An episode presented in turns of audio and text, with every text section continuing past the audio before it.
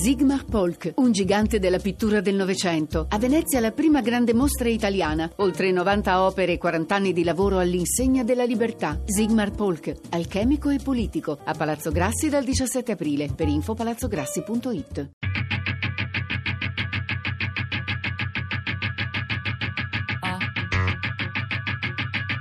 Tre soldi. Ripartire dal civico zero di Benedetta Caldarulo.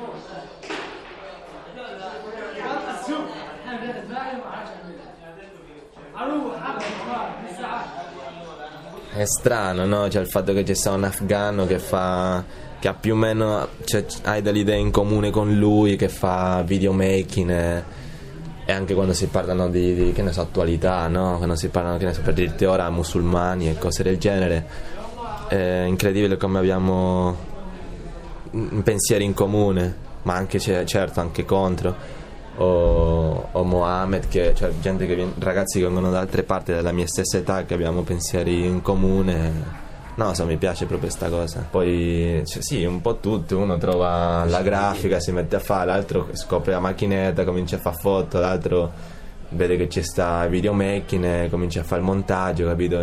C'è una costante crescita, anche ora, anche loro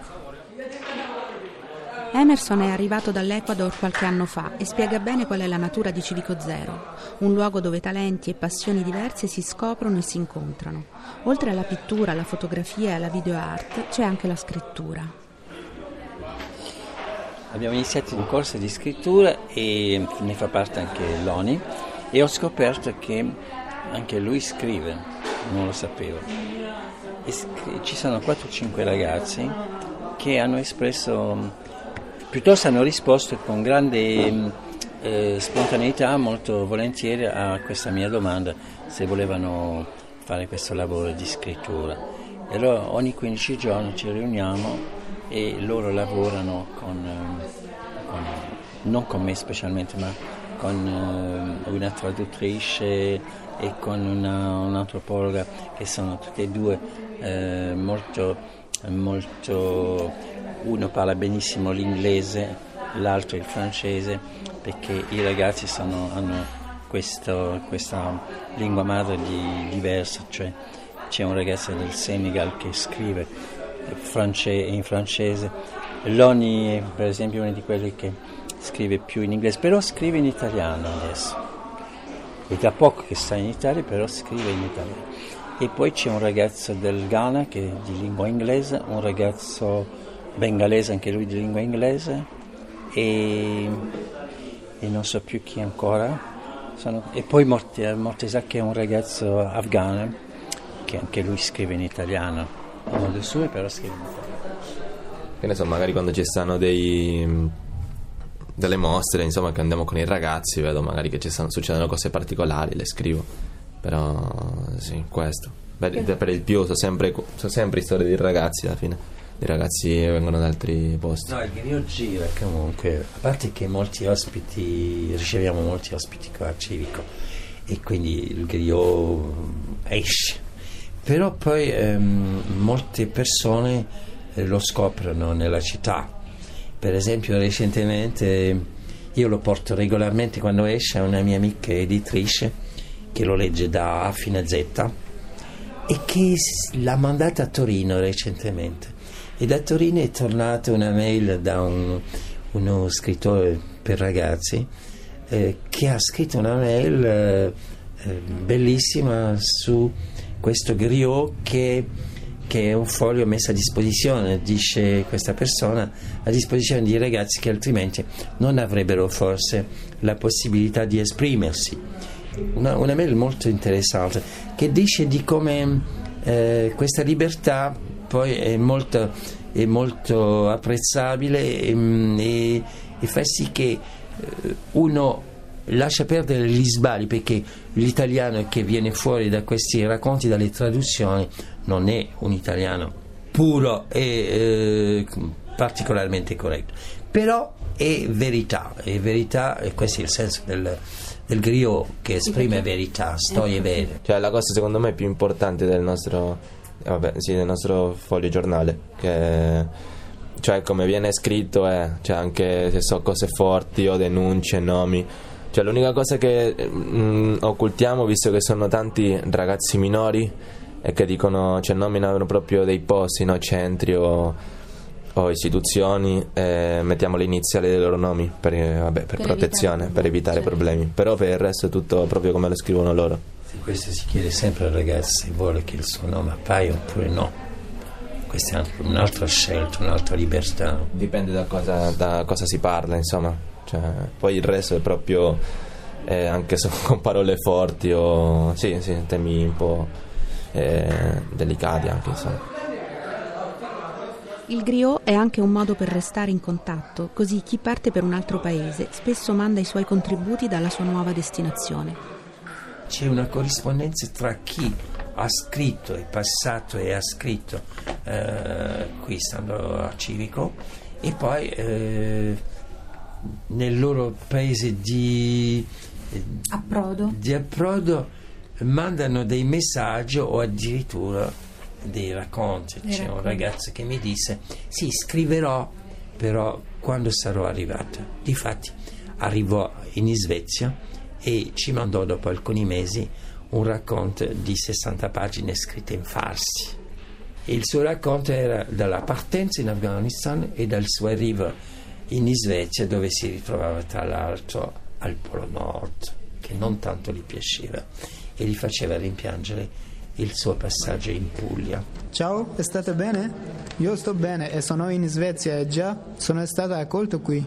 Sto in un centro, tutti i giorni vado a scuola e a giocare a calcio. L'accoglienza è buona, qui però fa molto freddo. Mi manca tanto Otranto. Ad Otranto avevo due mamme le quali si preoccupavano per me. Invece qui non ne ho manco una.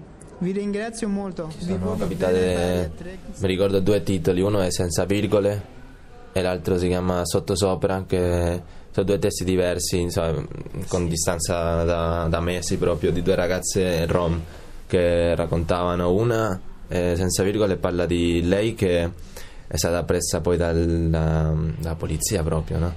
e, eh, non mi ricordo i particolari però parlava che tutto il racconto suo poi tutto senza virgole quindi lo, quando lo leggevi ti prendeva proprio l'ansia perché succedeva una cosa senza virgole. senza virgole e infatti era senza virgole poi eh, raccontava di quando è venuta a prendere la polizia, che l'hanno portata al centro, che poi in pratica stava in carcere, c'è stava il giudice, non sapeva che succedere, poi insomma tutto, tutto questo racconto sempre crudo, insomma abbastanza.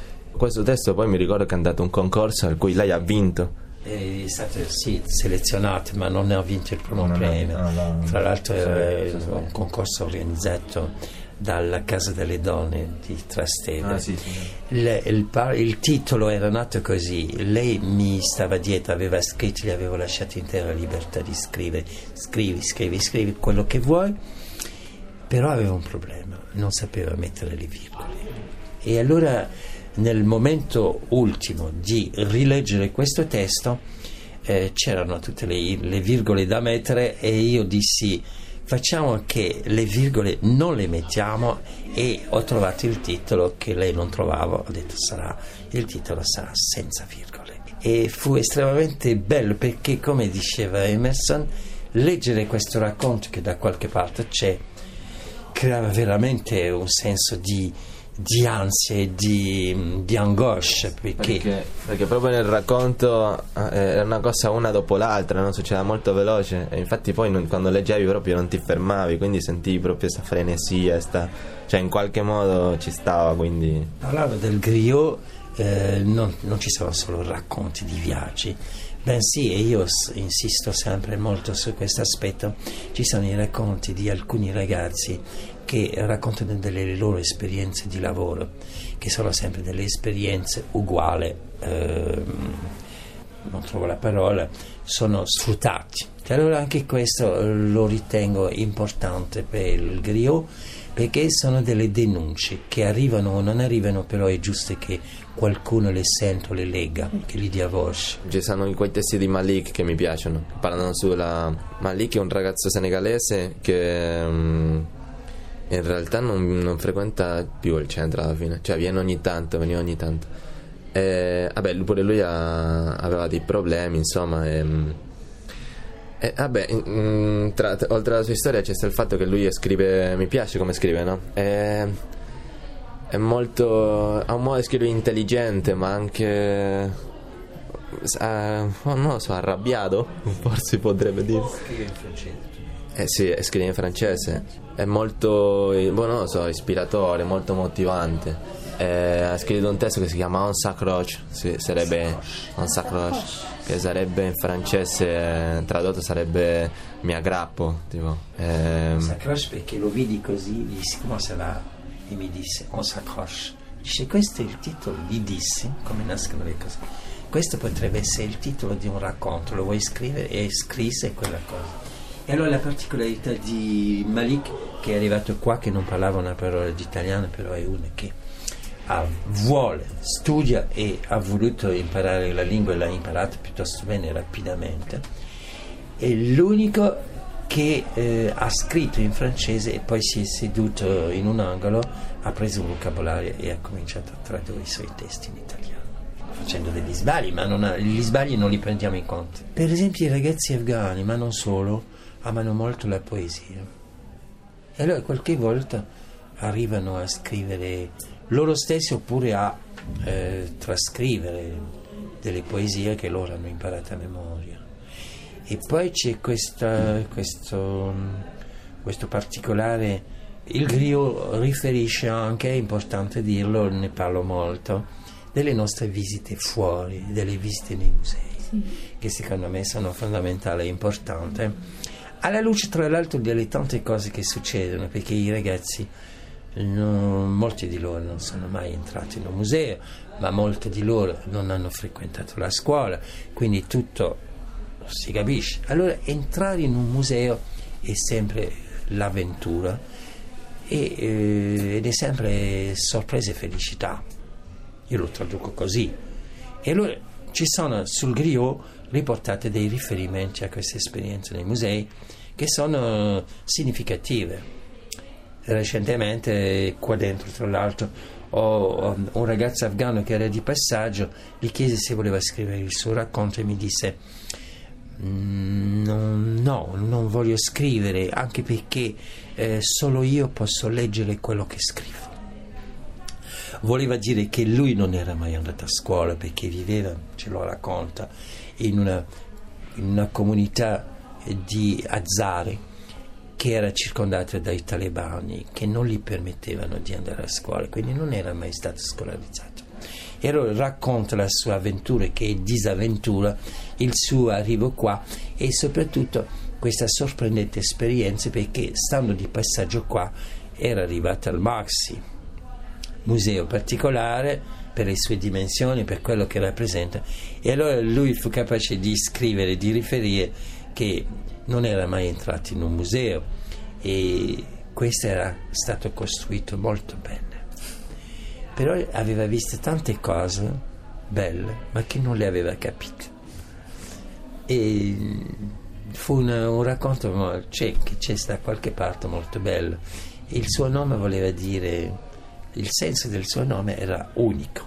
Me lo ricordo come di... Insomma, le storie di Griot sono molteplici.